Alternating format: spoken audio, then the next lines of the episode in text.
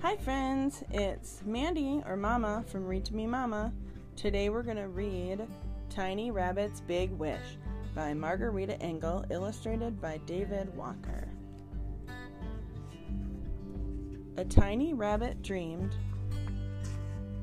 of growing as huge as the forest with legs as tall as trees and eyes the size of moons.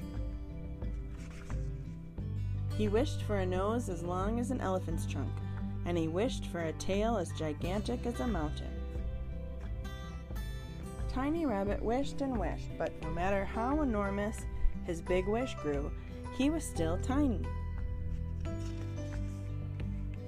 So he wished some more, and while he was wishing, time passed and he grew. But he grew only a little bit, so Tiny Rabbit wished and wished that he could grow as sky high as a giraffe. And he did grow, but he grew only to the height of a slightly taller small rabbit. So Tiny Rabbit started wishing to grow as powerful as a gorilla. But instead, he grew only two long, tall, powerful ears to help him hear very loud or quiet sound in the forest.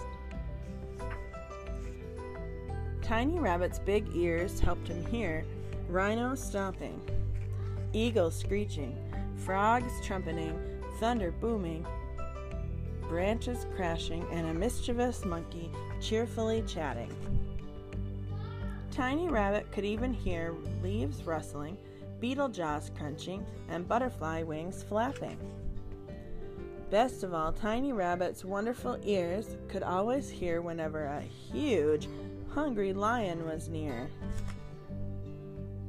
So that tiny rabbit could jump, thump, hop to his tiny, cozy, safe, hidden rabbit den, where he was enormously happy to be smart and small. The end. See you next time, friends.